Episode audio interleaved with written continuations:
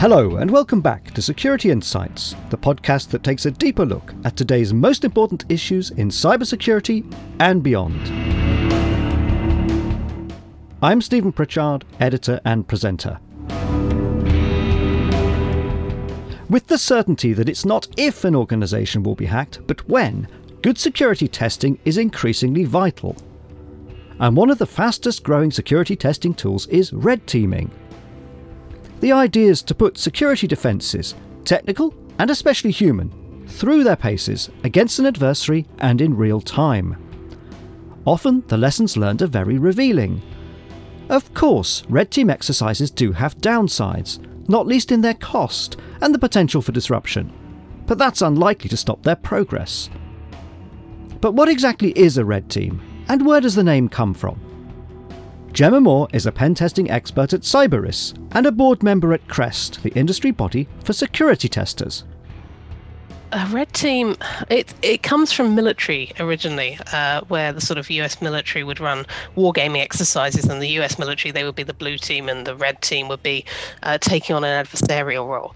At, heart, what it is in, turn, in relation to cybersecurity is um, we emulate the adversary. So we are looking to do the things that an adversary would do. It's a really good way to challenge your assumptions in terms of your defenses.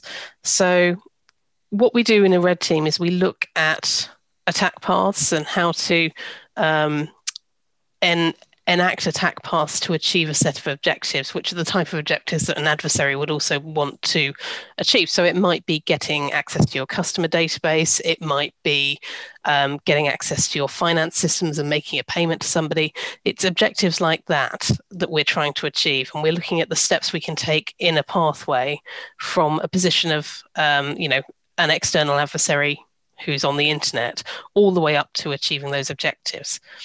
Um, in terms of what we're doing there or what we're trying to achieve there, when you put it together with the response of what we tend to refer to as the blue team, so that's the people on the inside running the SOC, manning the defenses, maintaining the systems.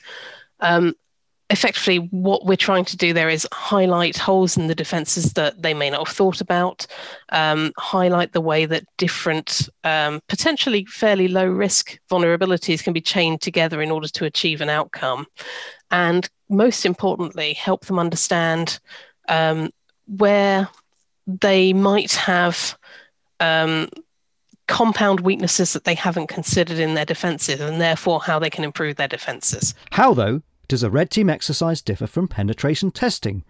David Benson is a security consultant at Pentest People. A red team will test the whole organization. Uh, it's essentially how it fares up to a worst case scenario attack. And we'll also, if they have any goals in mind, so if they have any critical in- infrastructure, if they have any uh, financial holdings on site, uh, data centers, and things like that.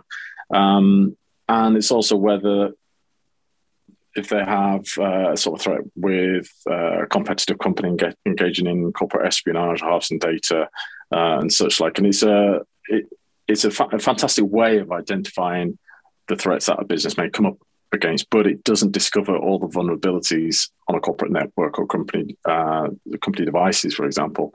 A red team will go and seek out the sort of the weakest areas. And it's sort of a bit of a cliche, but we'll sort of go for the low hanging fruits as an attacker would do.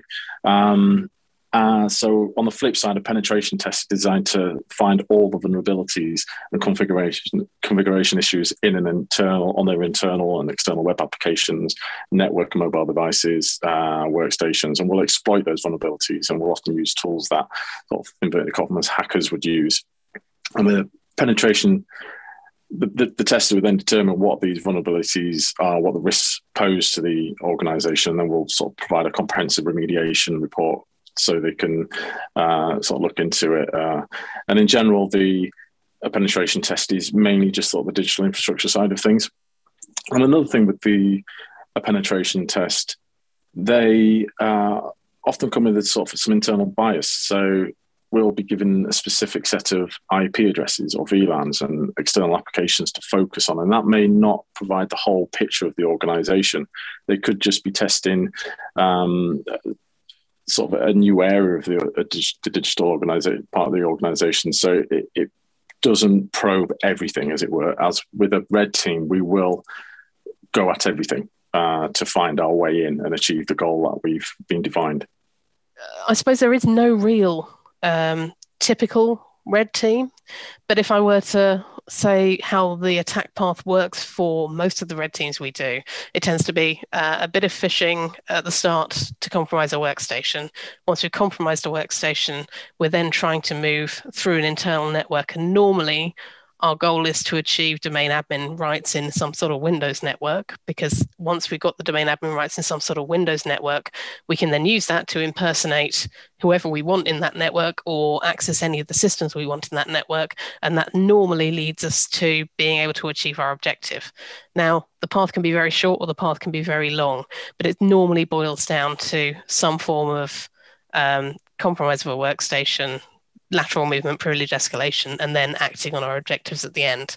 As Gemma Moore says, it's about finding a way into an organisation virtually and sometimes physically. Red teams are known for their stories of tailgating into buildings or smuggling themselves in as cleaners and then leaving a playing card on the chief executive's desk. But is that just spy fiction? Richard Hughes, head of technical cybersecurity at A&O IT Group, thinks not. The playing card is, uh, is, is a nice touch. Um, but as part of the scoping, we will sit down and we'll discuss what that goal needs to be. Um, so it could be, um, you know, if we're more worried about the physical side, it could be, you know, walk out with a device and, you know, prove you've got that, or a, you know, a photograph at a particular point in the building. Um, you know, maybe in the comms room or server rack behind you.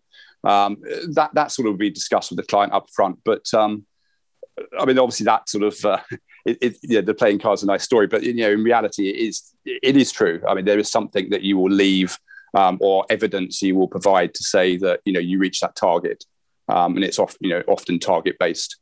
So um, you know, as part of the physical side of it, you know, we are all about the stealth, and I think Red Team again, um, you know, generally is about more about stealth. So in a pen test, um, you may be sort of noisier on the network um, when you're doing your enumeration.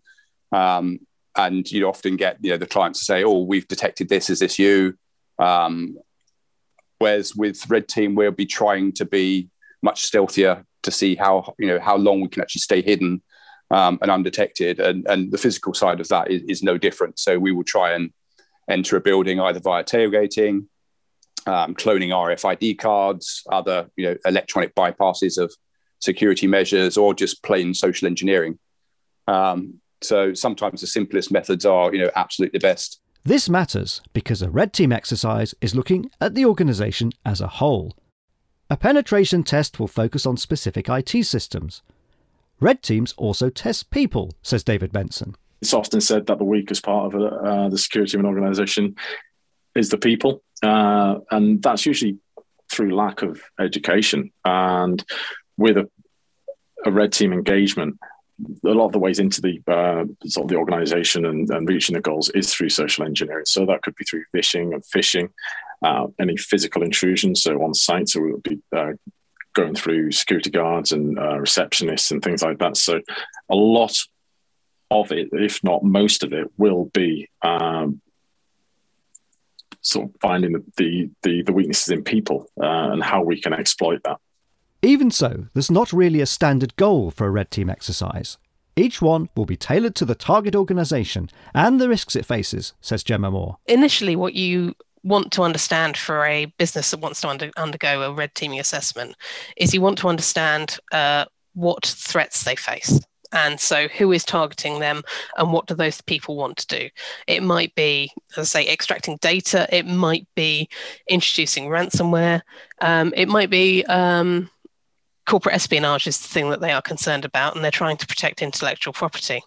Um, and you start from the point of view of um, understanding who the threat actors are and what they want to do. Um, and once we've got that understanding, our objective then as the red team is to become that threat actor and act in the way that they would. A key um, aspect of red teaming is that we don't just look at the technical aspects of it, we're looking at all sorts of um, aspects of how a business works. So we're looking at people and how they behave. We're looking at processes and how they work. And we're also looking at technology as well. Um, but adding the sort of the people and the process part to that that means that there's normally some form of social engineering involved. Making a red team exercise work, though, means working with the client's CISO and IT security team and finding out what they want from the test. David Benson explains. We'll work with the client and we'll get a specific set of goals. Um, we'll also try and understand their threats if, if they are known. Sometimes they could be quite obvious, other times um, no, not so. And we may not be able to identify. It'd just be a case of where they're, they're just wanting to find out where they can be attacked. Um, so, we'll, and we'll work off a framework. And it's, I mean, it, it does vary throughout the industry, but they're, they're pretty standard. And it generally dictates the flow of the engagement. Uh, so we'll start off with the typical sort of kickoff and scoping phase. And like I said here, we'll find out the goals, the threats, and uh, post the organizations, and then we'll define any rules in the engagement as well. Um, then we'll move on to the recon and planning stage. And this is where we're essentially sort of co- covertly gaining information on the organization. Uh, this is usually through o- OSINT, which is open source intelligence. Uh, we'll scan the dark web and the sort of standard web as well for to see if we can find any leaked credentials.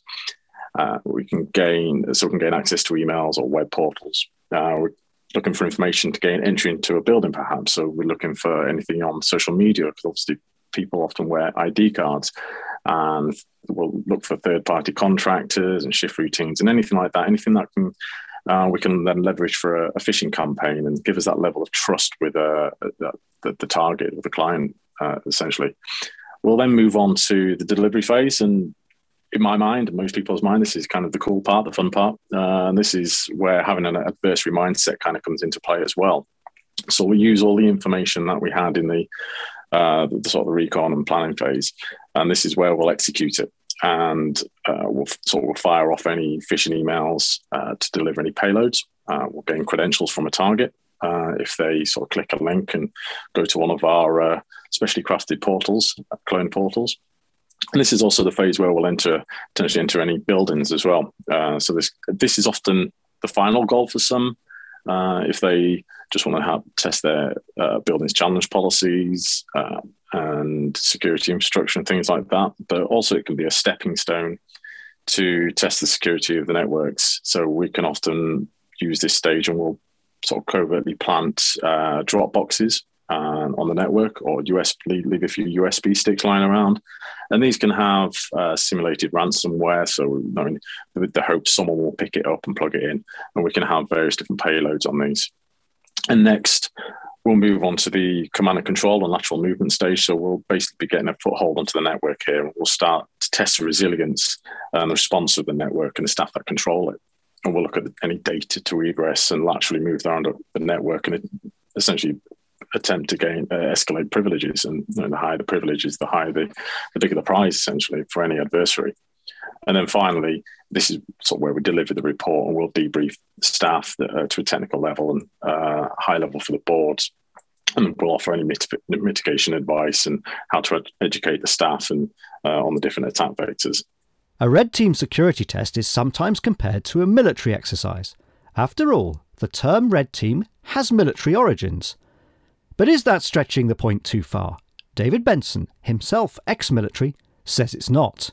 No, it's not stretching too far at all because it does. I mean, the military do use this. It's used in airports. It's used by the police and government um, uh, uh, departments as well. So the whole sort of the red team thing does, like I said, run off a, a very similar format. Um, and there are like I said, the reconnaissance phases and um, which which are very military. And with ourselves, um, and I'm from the military, and I mean, as I said before, the a red team we want it to be diverse. We want it to have lots of different skill sets and things. But at the moment, the red teams are attracting people from the military and intelligence community, uh, sort of private intelligence community, who are coming into this industry, and often by virtue of the roles that have been undertaken by those sort of personnel in the military on the front line and what have you, builds brings a set of skills that sort of fit, fit perfectly into red teaming.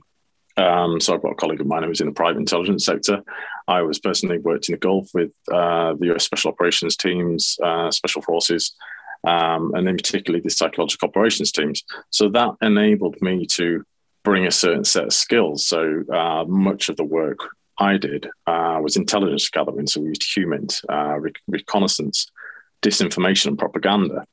Uh, and I can adapt these into the kind of civilian world, um, into the red team in space, really. And being on operations as well, I think it gives you that kind of mindset because you have to know your surroundings. You have to know, uh, particularly on the front line, where your enemy are, who your enemy are, and you need to be able to second guess things.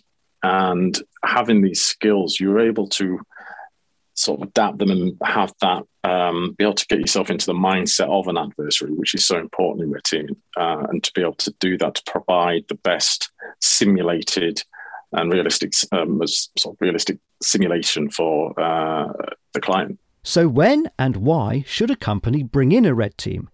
It's often a way to take security to the next level, argues Richard Hughes. If I answer that, I suppose the when first. Um, and I, I, think it's for um, organizations that are perhaps a little bit more mature um, with their security programs, um, if they've been having regular pen tests, um, when they've actually resolved any elements of findings that have come out of those pen tests, then it may be a, a good time to actually um, look at the red teaming.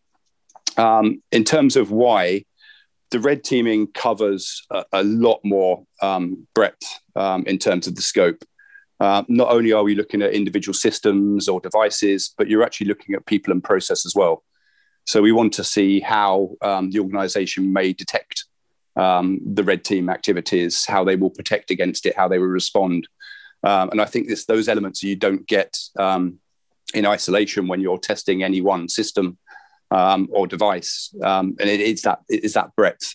And I think it will give a you know a, a much much better idea um, that you are able to respond um, you know to an attack um, and you're able to detect an attack um, you know to be honest i mean a lot of attacks will go undetected um, i think it's you know it, has been quoted as uh, you know an attacker can remain in your network for a year or more um, without being detected and i think the red team is your opportunity to see can you detect that? Because you know what's happened. Um, you know, we're play back after the red team. This is what we did. This is what we'd have expected you to see. Um, you know, you didn't detect us when we did this. Uh, so there's gaps there, and it's that collaboration and the the debrief afterwards that is very very important. Much of the benefit from red teaming comes from gaining more intelligence on threats and how to defend against them, says David Benson so a red team isn't necessarily compliance led. We don't need to be in there for uh, so ISO 27001, PCI, uh, DSS, or anything like that. It's mainly because uh, a, a, company wants to validate their security posture, perhaps, or gather more intelligence on the threats, uh, their impacts of, this, uh, of a threat, and uh, the remediation. So, if an organization is risk driven uh, and it implements an information security management system, for example, and this would be based on identifying and defending and assessing sort of all attack vectors and not just digital systems, then it'd be kind of the time to bring in a, a red team. But red team exercises do have their downsides. There's the cost, and then there's the potential to disrupt the business and even to cause data loss. Obviously, no, there's actually the financial cost as well. So, you know, like you said before, they, they just by nature of a red team engagement, they do last a bit longer than, uh, or considerably longer than a, a, penetration test or a web application test, for example. Um, so there are the costs that side of things. But as far as the business side of things, as consultants, we we do our best to limit uh, any disruptions. So we'll simulate certain things. So we well, for starters, we won't do anything like we won't DOS them. We won't do a denial of service attack. We'll simulate um, ransomware or we'll simulate uh, particularly malware. So instead of perhaps putting something on the network itself, we may decide to just do leave a calling card and sort of say, you know, uh, you were hacked by so and so or something like that. You were compromised by so and so. I was on recent engagement and they did want us to shake things up. They did want us to disrupt things. Um, to so they realized and, and, and, kind of uh, got a kick up the backside really and so they knew what was going to happen. So we really did test them. Um, we phished them. We got credentials. We got into their sharepoint on their uh, office 365 we um, we got into their buildings uh, or we got into their buildings a couple of times so we went back again. Um, and then we had another building. So you know, we, it was causing quite a lot of confusion and things like that. So that was down to the client. Um, the impact on their uh, customers, I, I, I, don't think was very much, uh, just because of who the customers were and things like that. But I, with other tests, I mean, it is down to the client and how much they want, and we will obviously, as a red team, limit the amount of disruption that we will cause through potentially uh, any sort of infiltration into the networks and things like that. So we will you know, use caution, um, but essentially it's down to the client how much they think they can uh, they can handle really. As Gemma Moore says, it's a fine balance between protecting the business and simulating a realistic attack. When we do uh, these adversary simulations, um, there is a lot of risk management that we do, and we take great care not to disrupt critical operational systems. And this all happens in the scoping stages. And, um, you know, we will talk to the people who are um, commissioning us and identify, you know, what are the systems that absolutely cannot go down? Are there any um, delicate systems that you know are fragile that we need to avoid? Um, there is often a way of um, simulating an attack that doesn't actually have an operational impact. And in fact, if we do our red teaming correctly, there should be minimal operational impact on the business, unless, of course, one of the objectives that the business wants to simulate is that disruption to service, because there are times when a business does want to um, effectively disrupt operational systems to see how the response to that exercises. So it's about working with our customers effectively uh, making sure that we manage the risk and that they are comfortable with the risk.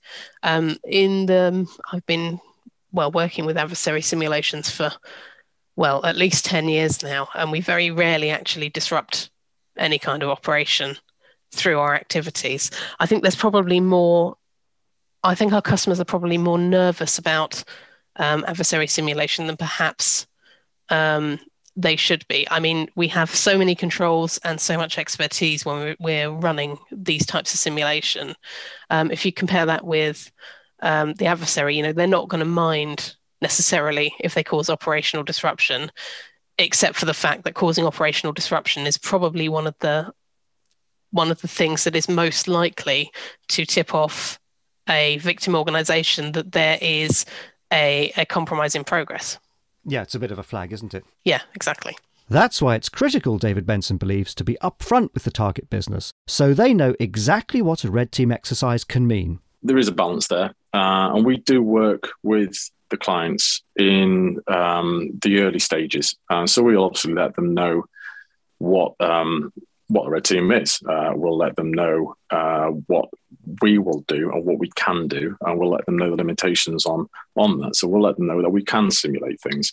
And um, I mean, with a red team engagement, the less people that know within an organization helps. That that's the best thing. Because we are testing people at the end of the day. So at the top level, the board and things, it's usually uh, they're usually guided by their senior, uh, you know, the CISO, the CTO, and things like that. So.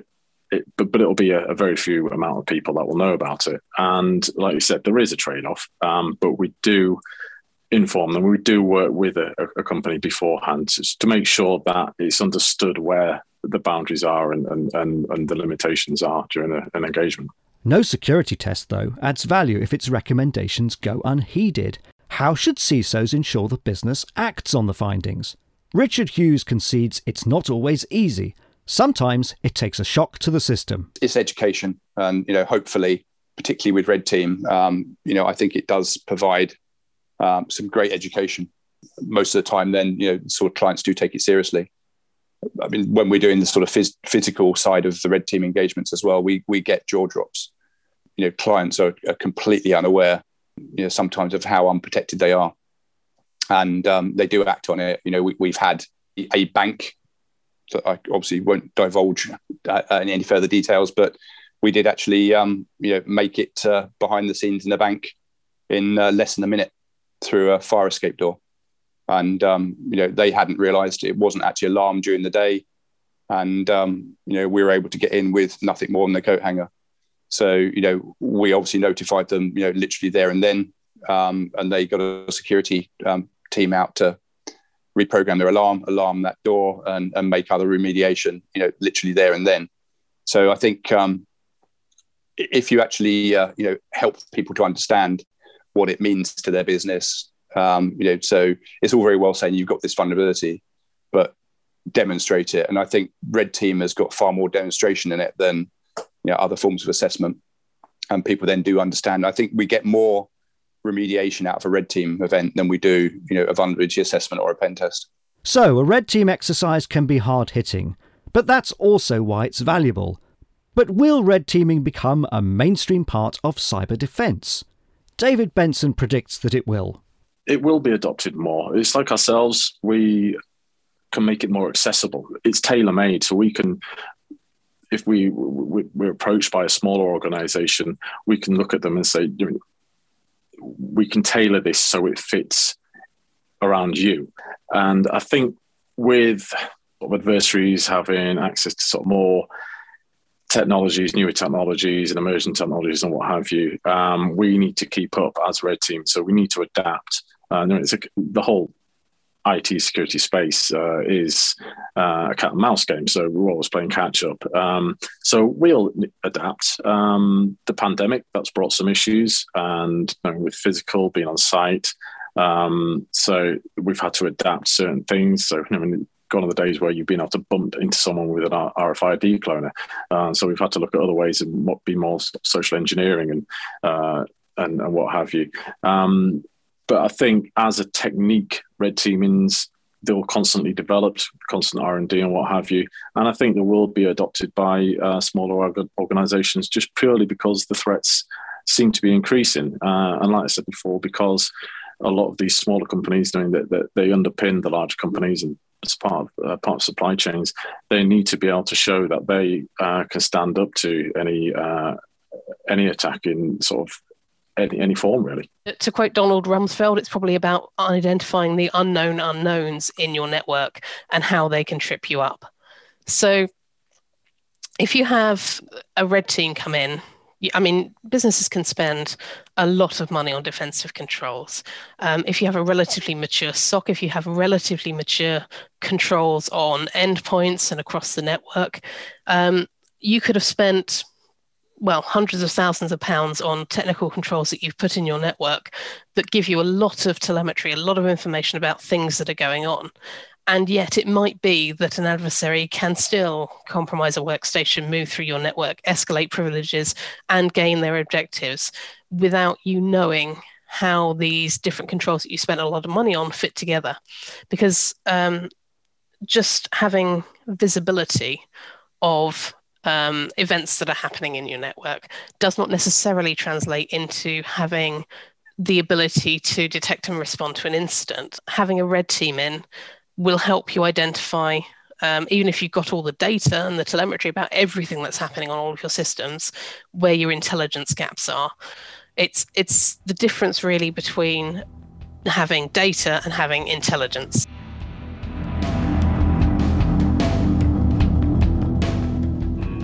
Gemma Moore on how a red team exercise makes an organisation's cyber defences more effective by turning data into intelligence. And that wraps up this Security Insights special report. Next month, we'll have a two part feature on nation state threats, the threats to critical national infrastructure, and whether Cybergeddon could actually happen. The first part goes live on Tuesday, May the 4th, and I do hope you can join us then. In the meantime, you can catch up on past programmes on our website, securityinsights.co.uk, and of course on iTunes, Google Podcasts, Amazon, and Spotify. Thanks again to our guests, and thank you for listening.